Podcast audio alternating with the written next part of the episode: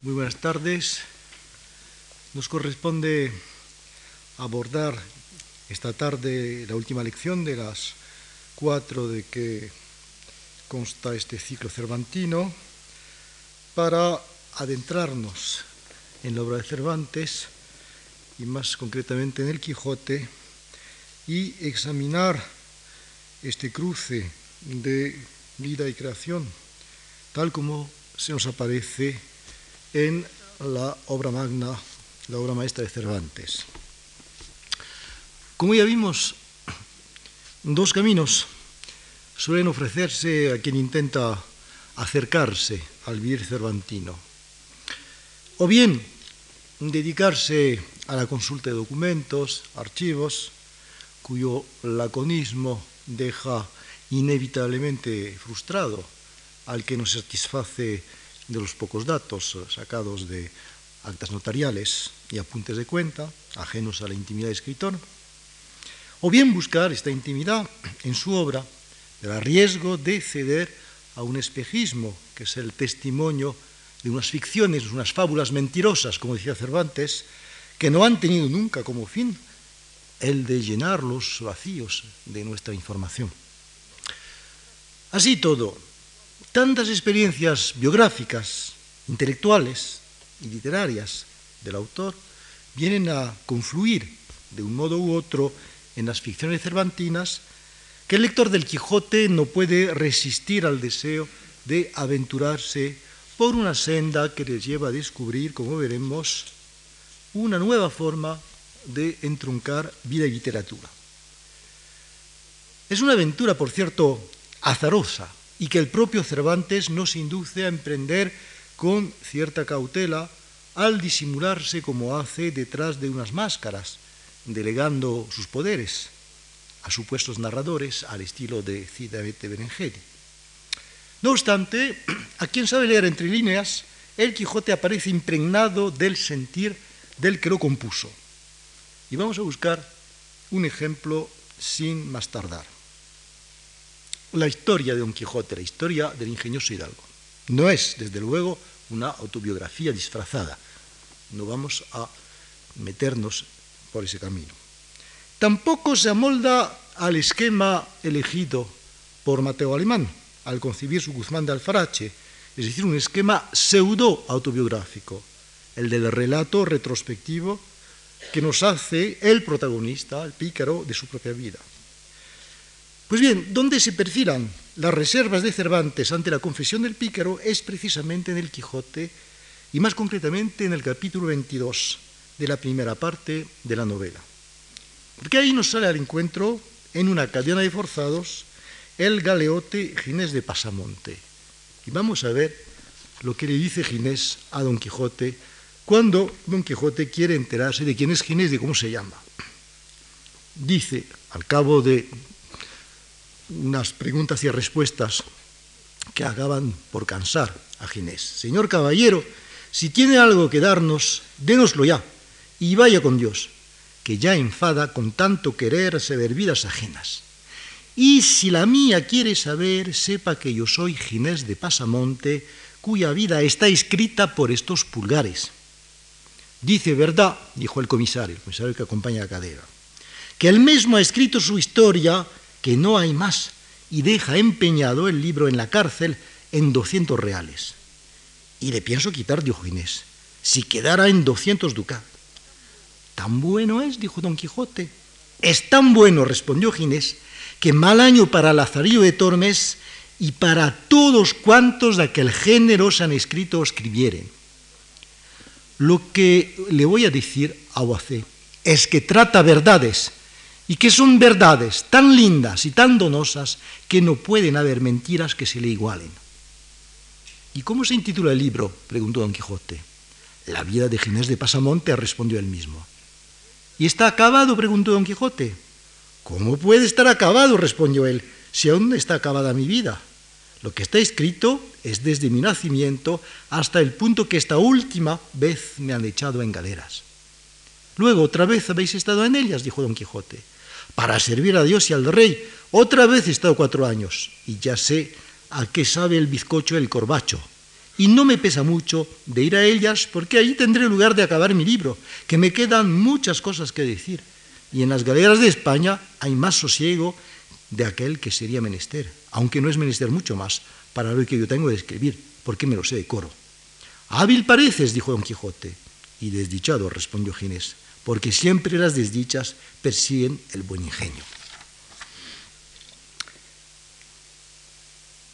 O sea que Ginés de Pasamonte resulta ser autor de un libro de su vida y tan bueno que mal año para Lazarillo de Tormes y para todos cuantos de aquel género se han escrito o escribieren. Como mostrado eh, Claudio Guillén, clara denuncia nos ofrece aquí Ginés del doble artificio que caracteriza para Cervantes la narración picaresca.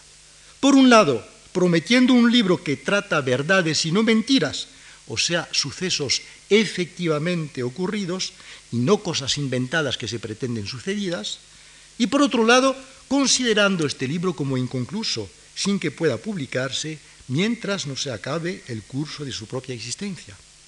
Así pues, esta promesa del galeote se nos aparece vertebrada por las preferencias estéticas de Cervantes, como si éste, por medio de su portavoz, nos diera a conocer algo de la circunstancia en que se fragó su quehacer de escritor. Ahora bien, no siempre permanece Cervantes entre bastidores. Hay a lo largo de su obra textos claves en que llega a asumir su identidad, hablando en primera persona. En primer lugar, los dos prólogos al Quijote, separados por diez años cabales.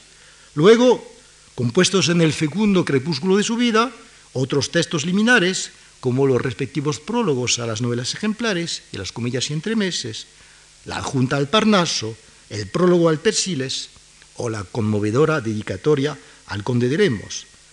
O sea, fragmentos dispersos de un retrato de artista cuya verdad no exige verificación. Varias razones explican el interés que para nosotros ofrece este retrato, y entre otras el ser el retratado un hombre cuya existencia histórica, como ya vimos, como ya vimos apenas se conoce. Debido al silencio de los archivos, ignoramos en efecto casi todo de los años de infancia y adolescencia de nuestro escritor. Podemos afirmar a ciencia cierta que nació en 1547 en Alcalá de Henares, de padre cirujano, pero no se sabe en qué fecha exacta. Y la supuesta ascendencia conversa que se le atribuye sigue siendo eh, tema controvertido. Tal vez empezara a estudiar en Sevilla, viendo representar allí a Lope de Rueda, pero su traslado a Madrid no queda documentado hasta 1569. Se infiere entonces de su contribución a las exegias publicadas por su maestro Lope de Hoyo, con motivo de la muerte de Isabel de Valois, primera esposa de Felipe II. Mejor conocimiento tenemos de los años heroicos que mellan entre 1571 y 1580, el contacto con la vida libre de Italia, primero en Roma, en el séquito del carnal Acuaviva, luego como soldado a las órdenes de Diego de Urbina. Las heridas recibidas en Lepanto el 7 de octubre de 1561, donde a bordo de la marquesa Cervantes pelea muy valientemente, como dice uno de sus compañeros, perdiendo de un arcabuzazo el uso de la mano izquierda. Al año siguiente, las acciones militares llevadas con desigual suerte por don Juan de Austria en Corfú, Navarino, Túnez y La Goleta. En 1575, la captura por corsarios turcos al volver a España en la galera Sol. Y por fin, los cinco años del cautiverio argelino, dolorosa experiencia marcada por cuatro intentos frustrados de evasión y concluida por un inesperado rescate conseguido por obra de los padres trinitarios. Con todo, la falta casi completa de escritos íntimos no nos permite concretar el cómo y el porqué de estas peripecias. La partida a Italia, quizás a consecuencia de un misterioso duelo, la vida ancilar llevada durante unos meses en Roma, el alistamiento en los tercios, la vuelta proyectada a la madre patria y en Argel, a pesar de reiteradas tentativas de fuga, la extraña clemencia del rey Azán. Otro tanto puede decirse de los acontecimientos consecutivos al regreso de Miguel a Madrid, una vez rescatado. Por cierto, tras una breve misión desempeñada en Orán y Lisboa, se inicia entonces su carrera de escritor.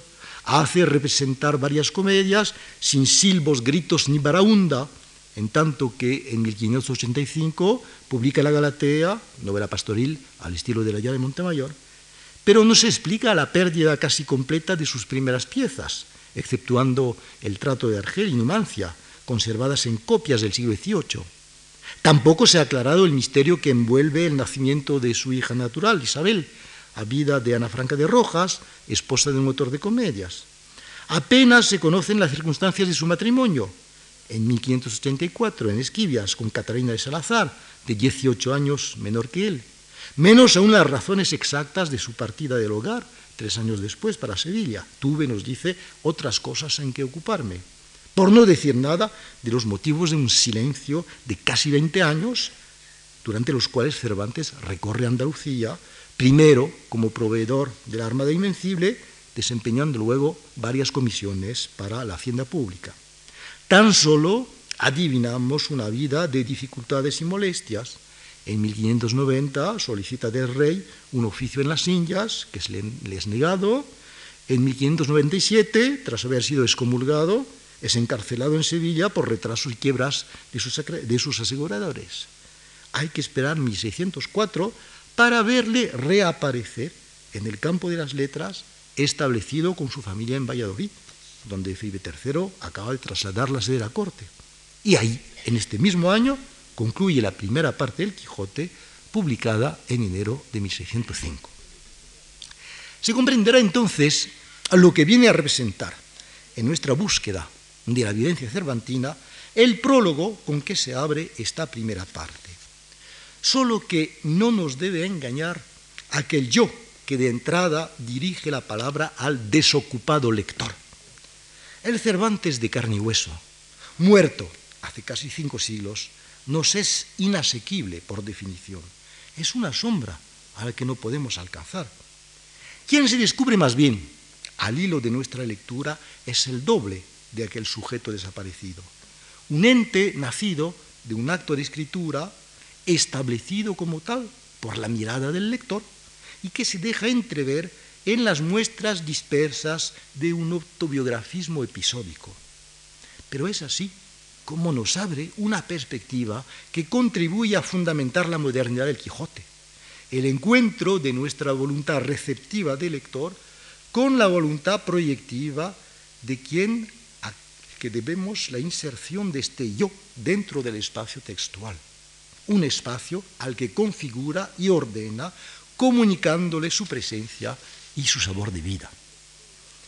Como era de esperar, este primer prólogo ha llamado la atención de los cervantistas, especialmente desde principios de ese siglo, preocupados por desentrañar lo que se nos sugiere al parecer de la génesis del Quijote mediante una fugaz e incierta alusión a la supuesta cárcel en que hubo de ser engendrado la obra.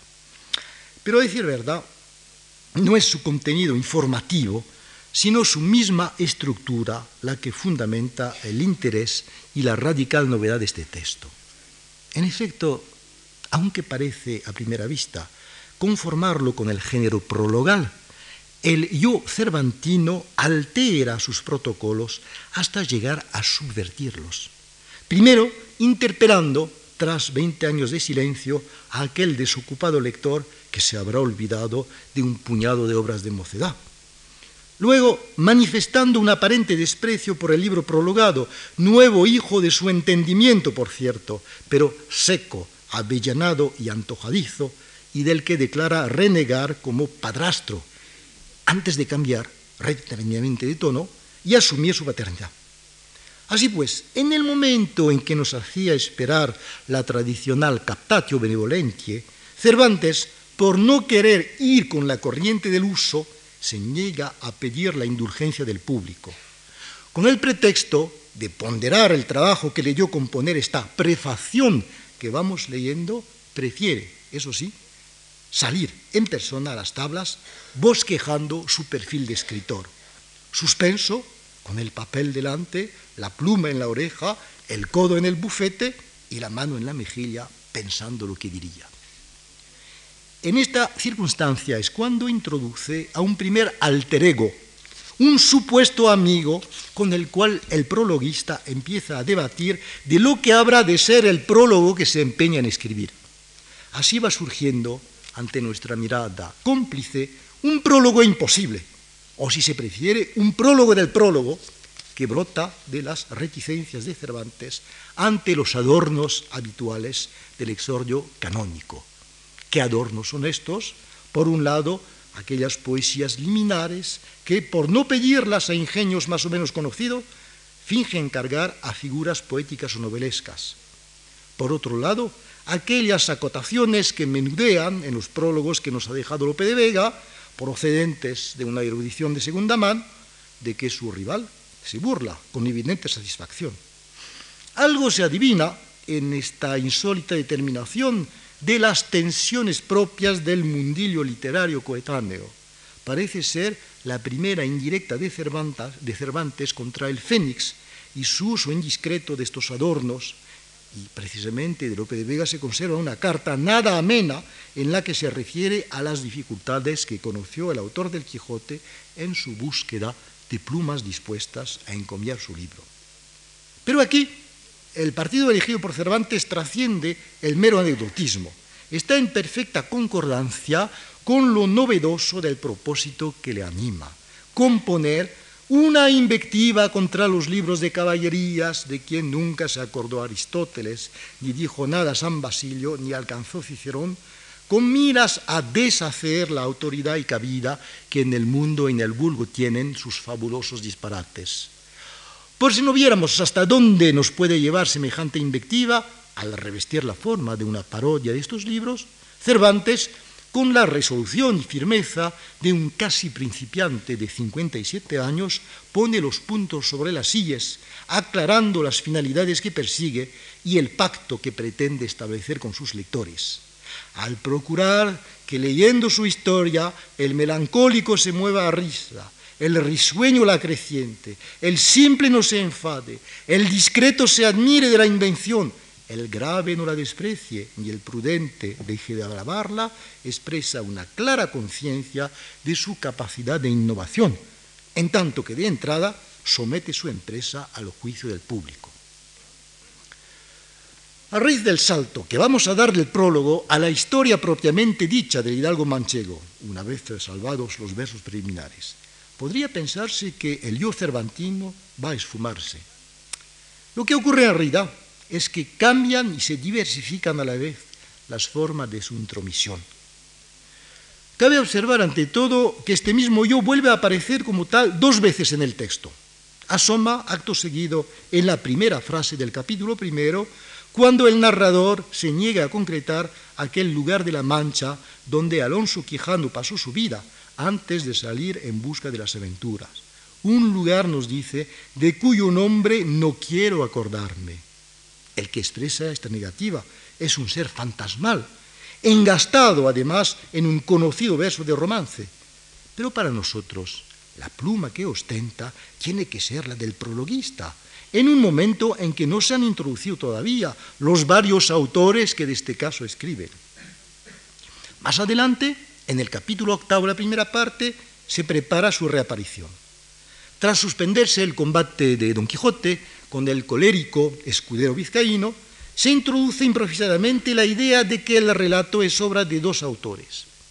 Nunca se nos dirá quién es el segundo autor, nacido de la voluntad de parodiar un recurso de los libros de caballerías. Pero es precisamente entonces cuando el yo del capítulo primero vuelve a tomar la palabra para contarnos luego, en el capítulo noveno, cómo halló en Toledo la continuación de las aventuras del héroe, cómo se enteró de que esta narración, más o menos fidedigna, fue compuesta por Cidamete Benengeli, y cómo hizo traducirla al castellano por un morisco aljamiado. Por muy borroso que resulte este segundo yo, sus andanzas por el Alcalá toledano, así como su natural inclinación a leer, aunque sean los papeles rotos de la calle, hacen que no se le puede reducir a una mera persona gramatical. Sin la menor dificultad lo relacionamos de manera espontánea con la figura del manco de Lepanto. Solo que su intervención se complementa con la primera mención de Cidamete, la más fascinante de las máscaras inventadas por Cervantes para disimularse y excitar así nuestra curiosidad. Si se admite la etimología propuesta por Benchenev y Marcilly, el mismo nombre de Cide Amete Benengeli conlleva en sus tres segmentos una notable carga autobiográfica. Este señor, Cide, que más alaba al señor, Hamete, no sería, a despecho de Sancho, moro aberenjenado, sino paradójicamente Ben Engeli, es decir, hijo del Evangelio y no del Alcorán, y como tal cristiano. De ahí el que Cide Amete venga a reclamar para sí la responsabilidad exclusiva de la narración. Pero las circunstancias de su introducción, su marginación con respecto al relato, así como el juego de encajes al que da lugar, bastan para evidenciar desde el principio todo lo que separa a nuestro moro de un narrador omnisciente. Así se entiende mejor cómo en esta proliferación de voces narrativas se expande y diluye a la vez el autobiografismo del Quijote. Un autobiografismo disperso, fragmentado, que se descubre al lector en el fluir de la narración detrás de unas alusiones no siempre fáciles de entender y apreciar como se deben. Requieren, eso sí, la mirada atenta de un conocedor de la época, pero siempre con el riesgo de referirlas preferentemente a unas experiencias singulares, concediéndoles entonces otro valor del que tienen en realidad. Pongamos por caso la boca sin muelas de Don Quijote, consecuencia de la aventura de los carneros. Será lícito ver en ella una réplica de otra boca monda y desnuda, la del propio Cervantes, tal como se describe en el prólogo de las novelas ejemplares. Asimilación, por cierto, peligrosa. En una conexión menos azarosa, tal vez, otras ocurrencias, esparcidas a lo largo de las dos partes de la novela, remiten en forma más bien velada a la gravitación del escritor, a su vida privada, a su formación intelectual o a los varios ambientes que llegó a conocer.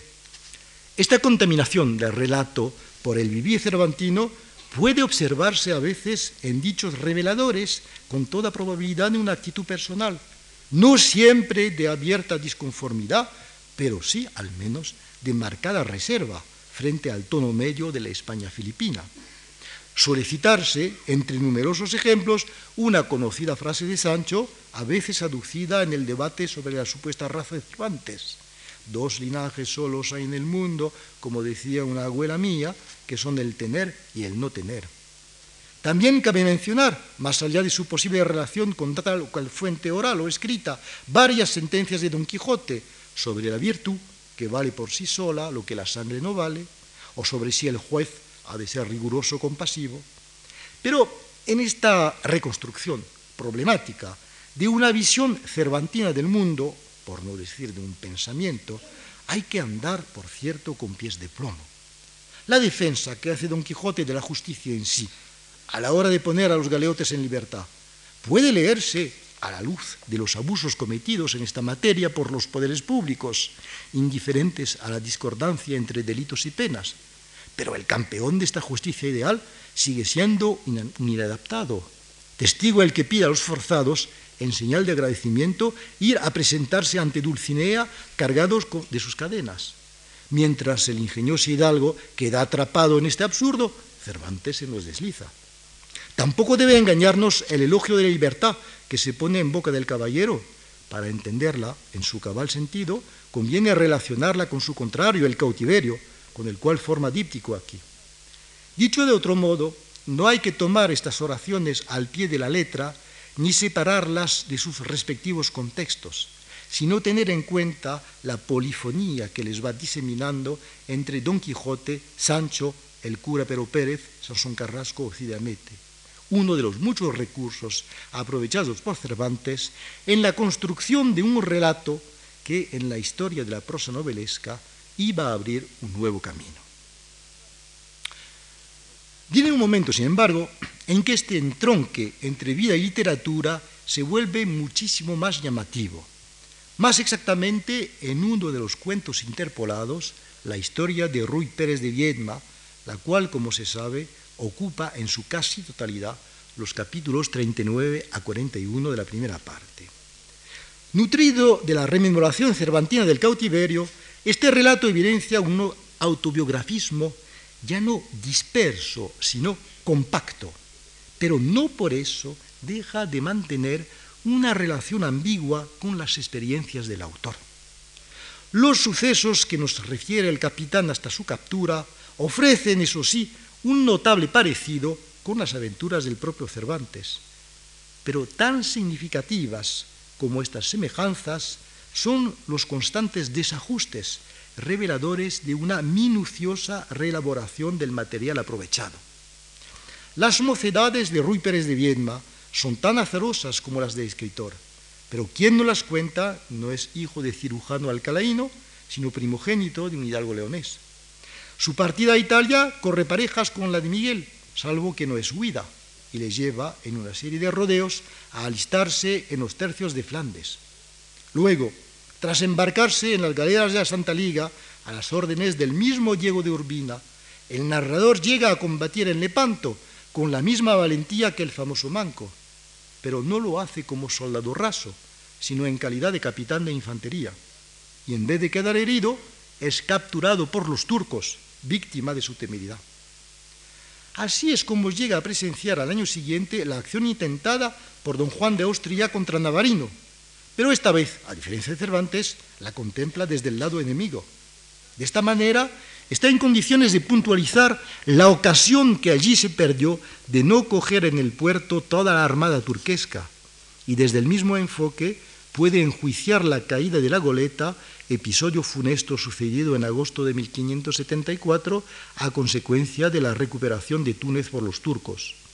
No solo deplora las fuertes pérdidas sufridas, sino que nos da sin rodeo su opinión. Algunos, nos dice, han pretendido que se podía haber conservado la fortaleza, aunque no hubiera sido socorrida. Pero a muchos les pareció, y así me pareció a mí, que fue particular gracia y merced que el cielo hizo a España en permitir que se asolase aquella oficina y capa de maldades y aquella gomia o esponja y polilla de la infinidad de dineros que allí sin provecho se gastaba sin servir de otra cosa que de conservar la memoria de haberla ganado la felicísima del indictísimo Carlos V, como si fuera menester para hacerla eterna como lo es y será que aquellas piedras la sustentaran. Aquí, sin lugar a dudas, habla Cervantes por boca del capitán. A la hora del balance, y con la altura de miras que se impone, aprueba el abandono de una plaza sin verdadero interés estratégico y la liquidación, por dolorosa que fuera, de una conquista utópica y inútil como fue la del reino de Túnez. De hecho, así es como razonó Felipe II, al cual dicho de pasada, Ruy Pérez de Viedma nunca llega a acusar. Una vez en Argel, en tanto que cautivo de rescate, Ruy de Viedma ve su destino coincidir de nuevo con el de su creador. Igual que él, aunque en distintas circunstancias, queda en poder del rey Azán. Y la visión que nos ofrece los baños se nos aparece henchida de los recuerdos del escritor. Yo estaba encerrado en una prisión o casa que los turcos llaman baño, donde encierran los cautivos cristianos, así los que son del rey como de algunos particulares. Yo, pues, era uno de los de rescate, que como se supo que era capitán, puesto que dije mi poca posibilidad y falta de hacienda, no aprovechó nada para que no me pusiesen en el número de los caballeros y gente de rescate. Pusiéronme una cadena más por señal de rescate que por guardarme con ella. Y así pasaba la vida en aquel baño con otros muchos caballeros y gente principal, señalados y tenidos por rescate. Y aunque el hambre y desnudez pudieran fatigarnos a veces, y aun casi siempre, ninguna cosa nos fatigaba tanto como oír y ver a cada paso las jamás vistas ni oídas crueldades que mi amo usaba contra los cristianos. Cervantes, como queda dicho, no era capitán, pero llevaba cartas de recomendación de don Juan de Austria y del duque de Sesa, las cuales hicieron que los turcos lo considerasen como persona principal. Y de ahí los 500 escudos de oro que a pesar de su falta de hacienda, su amo reclamó como precio su rescato. Ahora bien, como para desmentir esta identificación del narrador, en una manera de desdoblamiento concluye esta evocación de las crueldades del rey incorporando a la figura emblemática de un compañero. Solo libró bien con él un soldado español llamado tal de Saavedra, el cual, con haber hecho cosas, con haber hecho cosas que quedarán en la memoria de aquellas gentes por muchos años, y todas para alcanzar libertad, jamás le dio palo, ni se lo mandó dar, ni le dijo mala palabra. Y por la menor cosa de muchas que hizo, temíamos todos que había de ser empalado, y así lo temió él más de una vez. Y si no fuera porque el tiempo no da lugar, yo dijera ahora algo de lo que este soldado hizo, que fuera parte para entretenernos y admirarnos harto mejor que con el cuento de mi historia. En este deslinde entre historia y poesía surge pues aquel soldado llamado Saavedra. Este nombre, como se sabe, es el segundo apellido que Cervantes, al iniciar sus comisiones andaluzas, añade a su patronímico lo usa en el memorial de 1590 dirigido al Consejo de Indias, pero no fue llevado por ninguno de sus antepasados directos. Lo tomó probablemente de uno de sus parientes lejanos, Gonzalo de Cervantes Saavedra, el cual había sido obligado a huir de Córdoba en 1568 tras un asunto de sangre y se embarcó en las galeras de Don Juan, llegando tal vez a combatir en Lepanto. Este segundo nombre, que se da a tres de los muchos personajes que pueblan las ficciones cervantinas, ha sido interpretado como una conducta de compensación. A falta de poder deshacerse por razones desconocidas del patronímico paterno, Miguel lo habría doblado en el plano social y simbólico. Sea lo que fuere, con el triunfo del Quijote, la posteridad ha consagrado definitivamente el doble apellido de Cervantes Saavedra en un desquite de todos los fracasos experimentados por él que lo forjó. Lo que sí viene a compensar la Odisea del Capitán es la frustración nacida de las cuatro evasiones fallidas del escritor. En enero de 1576, Cervantes trata en vano de huir por tierra al presidio español de Orán. En septiembre del año siguiente, espera un barco mallorquín que no acude a la cita prevista. Seis meses después, en marzo de 1578, manda unas cartas al gobernador de Orán, que por medio de un moro cómplice al que sorprenden a la entrada de dicha ciudad, quedando empalado por orden del rey. Por fin, en octubre de 1579, proyecta armar una fragata de 12 bancos y ganar España con 60 pasajeros, pero es denunciado por un renegado florentino, manipulado por otro cautivo, el doctor Juan Blanco de Paz. El mismo anhelo de libertad anima a Ruy Pérez de Viedma. Pensaba en Argel buscar otros medios de alcanzar lo que tanto deseaba, porque jamás me desamparó la esperanza de tener libertad. Y cuando en lo que fabricaba pensaba y ponía por obra, no correspondía el suceso a la intención. Luego, sin abandonarme, fingía y buscaba otra esperanza que me sustentase, aunque fuese débil y flaca. Pero al contrario de Cervantes, su primera tentativa va a ser un éxito. Quien le permite salir del baño, facilitándole los medios de su rescate y compartiendo su destino, es la hermosa Zoraida, hija de un rico renegado eslabón. Aquí, por cierto, la Odisea del Capitán se separa definitivamente la de su modelo. Como ha mostrado Maxime Chevalier, se ciñe a una leyenda que desarrolla un motivo tradicional a través de múltiples versiones, entre las cuales destaca el cuento de la hija del diablo. Dentro de la remodelación cervantina resalta sin la menor duda el papel concedido por el narrador al padre de Zoraida, cuando, tras haber sido informado por su hija de su conversión, ve alejarse al barco que lleva a la pareja desde la playa desértica en que ha sido abandonado por sus raptores. Pero al dar a esta figura patética el nombre de Agimorato, Cervantes la ha dotado de una identidad sacada de su propia experiencia sin dejar, por supuesto, de acomodar a su relato la cronología de los hechos históricos.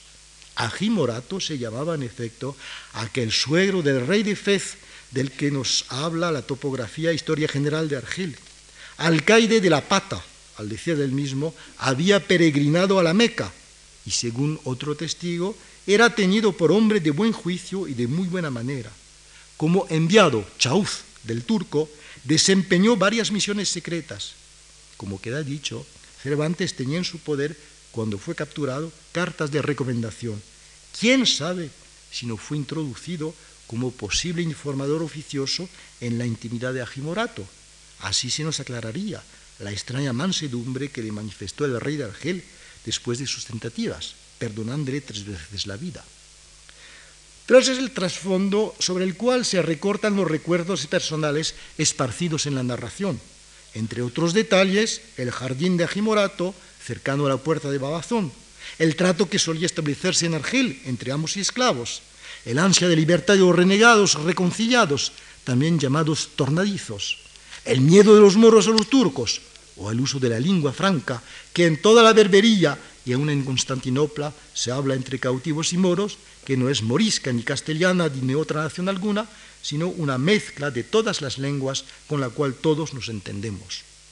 Desglosar estas alusiones para componer un cuadro costumbrista de la vida argelina, privilegiando su pintoresquismo en detrimento de su función artística, nos llevaría, por cierto, a comer un error de perspectiva.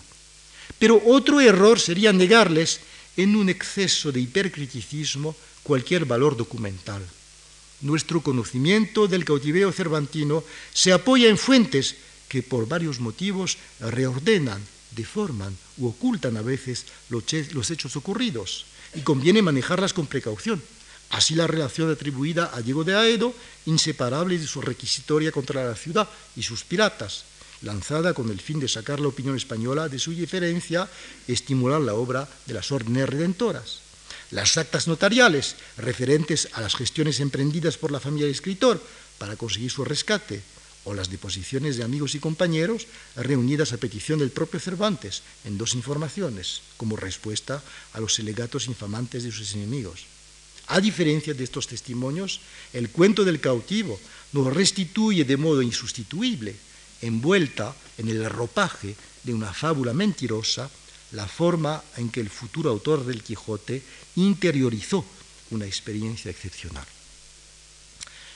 Este autobiografismo a media voz, decantado por un propósito artístico, una constante voluntad de estilo, viene a cobrar nuevo interés en cuanto nos descubre la otra cara del Manco de Lepanto, ya no el cautivo de los baños argelinos, protagonista de un episodio ya concluso y rememorado por un alter ego, sino el raro inventor que se insinúa en su propia creación, en una reconstrucción que llega a confundirse con el mismo proceso narrativo. Aquel Cervantes creador que asomó por primera vez en el prólogo a la primera parte, reaparece en el capítulo sexto de la misma, aprovechando el forzoso descanso de Don Quijote al volver de su primera salida. El motivo de su intromisión no es otro que el famoso escrutinio de la biblioteca del Hidalgo, un escrutinio en el cual, dicho sea con perdón de don Miguel de Unamuno, no solo se trata de libros, sino también de vida, ya que en las lecturas de Don Quijote y en los juicios críticos que éstas se merecen, algo se trasluce de las preferencias del escritor. Entre los libros examinados figura la Galatea, cuya presencia en la biblioteca suscita por boca del cura la conmovida rememoración del autor. Muchos años ha que es grande amigo mío ese Cervantes, y sé que es más versado en desdichas que en versos. Su libro tiene algo de buena mención. Propone algo y no concluye nada. Es menester esperar la segunda parte que promete. Quizá con la enmienda alcanzará del todo la misericordia que ahora se le niega. En el momento en que escribe esta frase, Cervantes está a punto de corresponder a la espera del cura. No con la segunda parte de su Galatea, nunca publicada, aunque sí prometida hasta en la dedicatoria del Persiles, sino con otra obra que alcanzaría del todo algo más que la misericordia que se negó a su primera novela. Pero no por eso Cervantes va a convertirse en mero plumífero. Aun cuando nos descubra su interés por las cuestiones de poética, nunca lo hace con el dogmatismo del preceptista. Su meditación sobre las formas y los fines de la literatura, diseminada entre sus portavoces, en los últimos capítulos de la primera parte, desarrolla dialécticamente el debate entre teoría y praxis novelesca, en el contraste de pareceres al que da lugar la crítica de los libros de caballerías. Y en cuanto a la condena de las comedias al uso, expresada conjuntamente por el canónigo y el cura, no sólo se articula con el recuerdo nostálgico del arte antiguo, cultivado en otros tiempos por el autor de la Numancia, también traduce el rencor experimentado ante el triunfo de un rival más joven y más afortunado, aquel fénix de los ingenios que quiso acomodarse al gusto de los representantes, adaptándose a las exigencias férreas de una producción masiva y convirtiendo el teatro en mercadería vendible.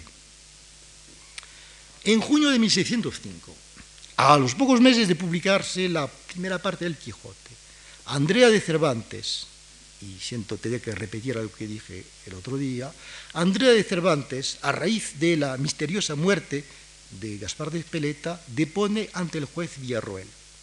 Traza entonces de su hermano un alusivo perfil, un hombre que escribe, trata negocios y por su buena habilidad tiene amigos. Menos confidencial, por cierto, y harto distinto es el retrato que siete años más tarde el escritor nos ofrece de sí mismo en el prólogo a sus novelas ejemplares. Este digo que es el rostro del autor de la Galatea y Don Quijote de la Mancha. Llámase comúnmente Miguel de Cervantes Saavedra.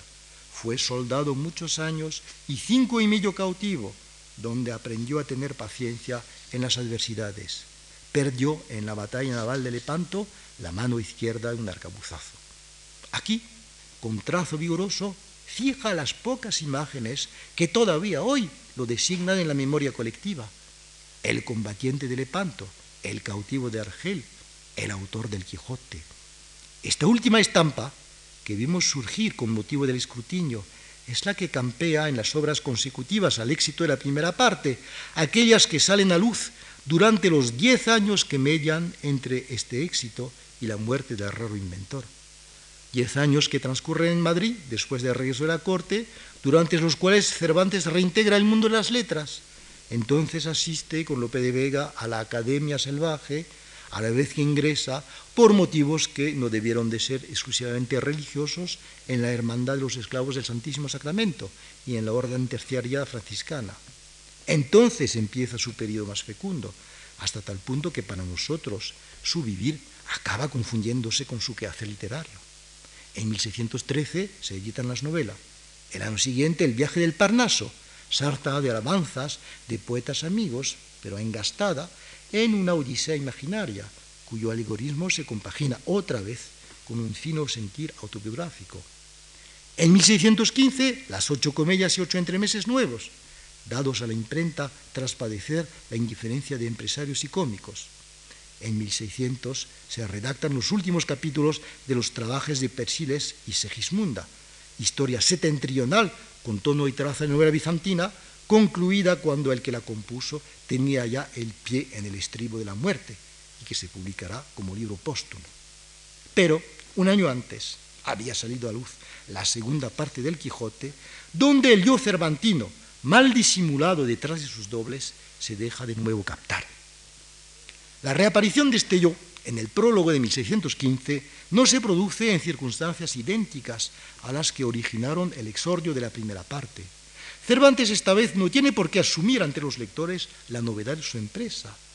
En cambio, sí la reivindica frente a un nuevo interlocutor, el misterioso Avellaneda, que un año antes había publicado una segunda parte espúrea, conocida hoy como el Quijote Apócrifo.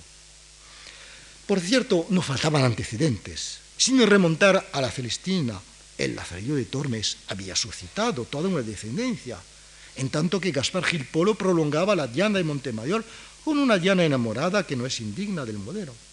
En año más reciente, Mateo Luján había dado a luz una segunda parte del Guzmán de Alfarache, mientras Mateo Alemán trabajaba todavía en la suya. Pero Avellaneda, amén de esconderse detrás de una máscara, había acumulado calumnias y afrentas a su predecesor.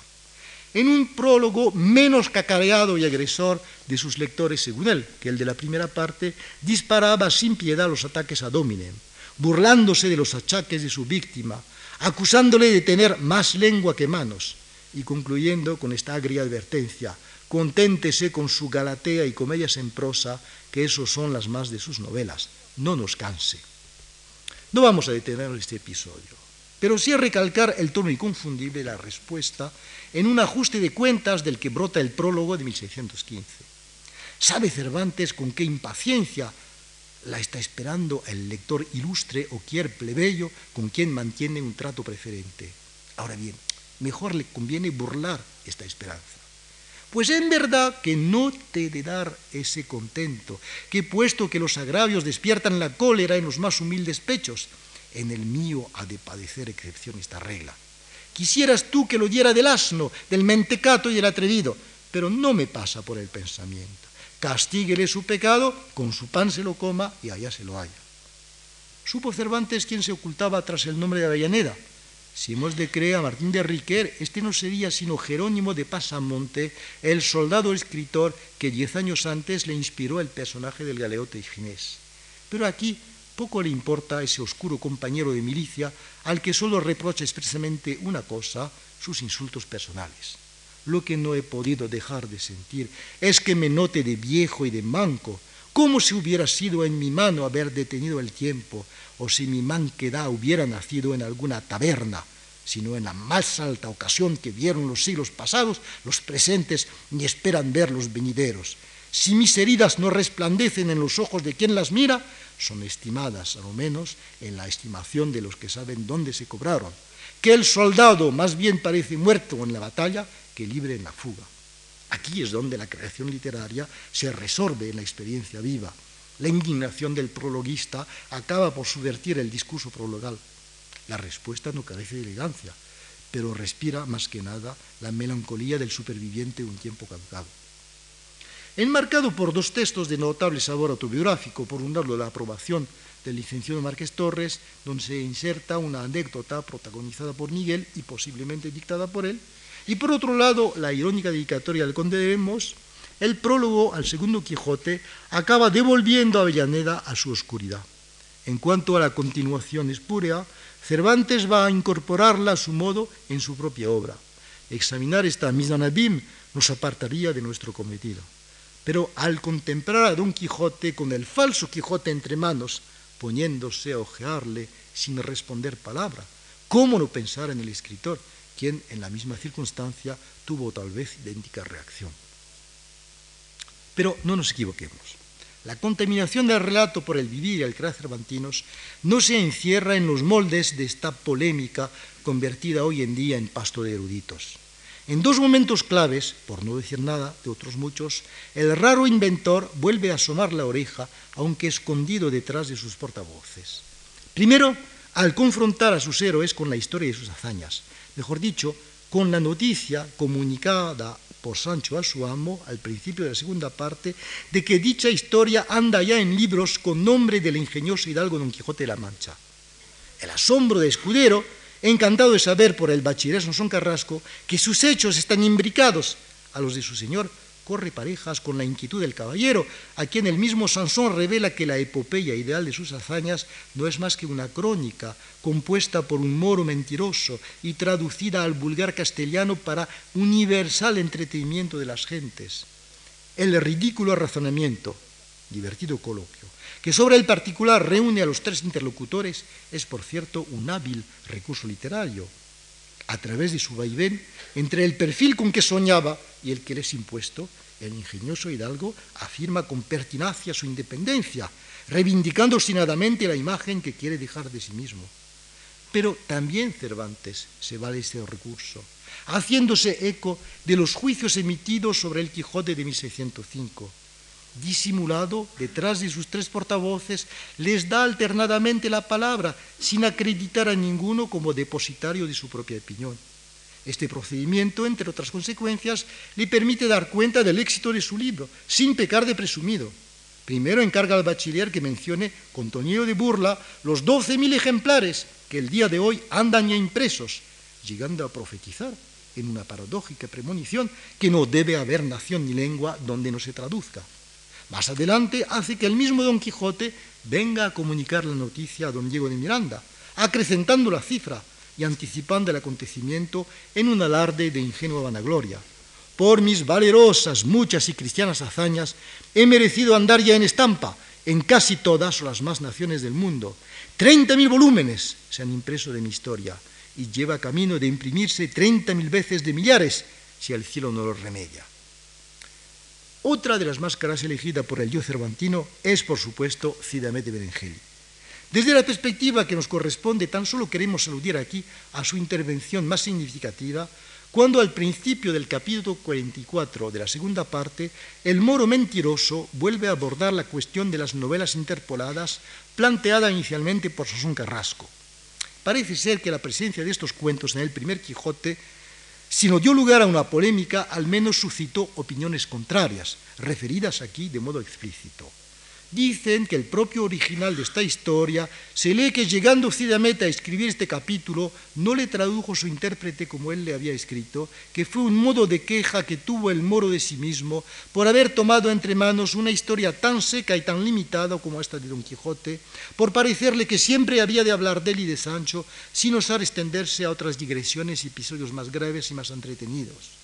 Y decía que él siempre ha tenido el entendimiento, la mano y la pluma a escribir de un solo sujeto y hablar por las bocas de pocas personas era un trabajo, un trabajo incomportable, cuyo fruto no redundaba en el su autor y que por huir de este inconveniente había usado en la primera parte del artificio de algunas novelas, como fueron la del curioso impertinente y la del capitán cautivo, que están como separadas de la historia puesto que las demás que allí se cuentan son casos sucedidos al mismo Y así, en esta segunda parte, no quiso ingerir novelas sueltas ni pegadizas, sino algunos episodios que lo pareciesen, nacidos de los mismos sucesos que la verdad ofrece, y aun estos limitadamente, y con solas las palabras que bastan a declararlos.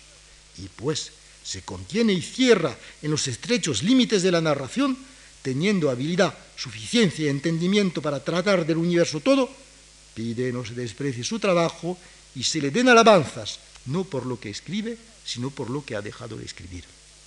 Nada más ambiguo, creo, que esta aparente autocrítica.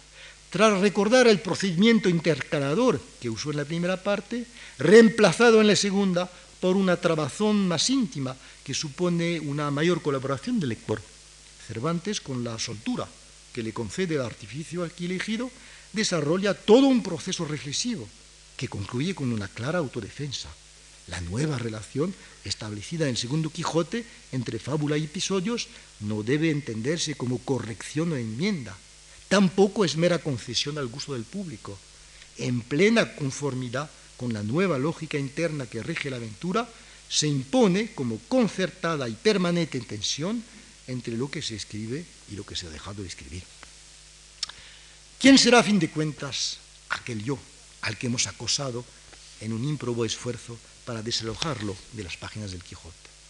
No el Cervantes de carne y hueso, que muere a los pocos meses de publicar su gran libro, tras dictar en su lecho de agonía la admirable dedicatoria de Persiles.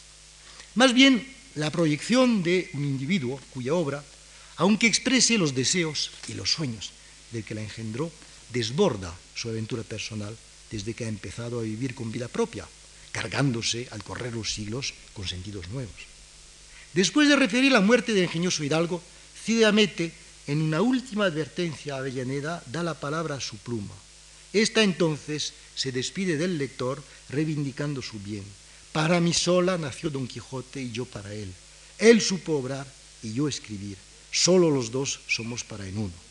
Prueba indiscutible de que tras los dos autores que hasta entonces han venido narrando las gestas de Don Quijote, se esconden otros tantos desdoblamientos de un narrador incógnito, incógnito que sin gran esfuerzo por nuestra parte podemos identificar con el propio Cervantes. ¿En qué estriba entonces la fascinación que ejerce sobre nosotros aquel narrador escondido? Probablemente en que el autobiografismo del Quijote aun cuando nos llega a iluminar del todo un perfil perdido, nos permite, eso sí, reconocer entre miles la voz de este incógnito, una voz apta para suscitar de entrada nuestra complicidad antes de fundirse en una compleja polifonía que si bien la disfraza, la difracta y hasta la oblitera, a veces nunca la anula. Así es como esta voz establece desde el principio una manera de pacto que nunca se rompe ni disuelve, un pacto que no se limita a alimentar el encanto de nuestra lectura, sino que entre otros muchos recursos ha contribuido a sellar el acto de nacimiento de la novela moderna. Muchas gracias.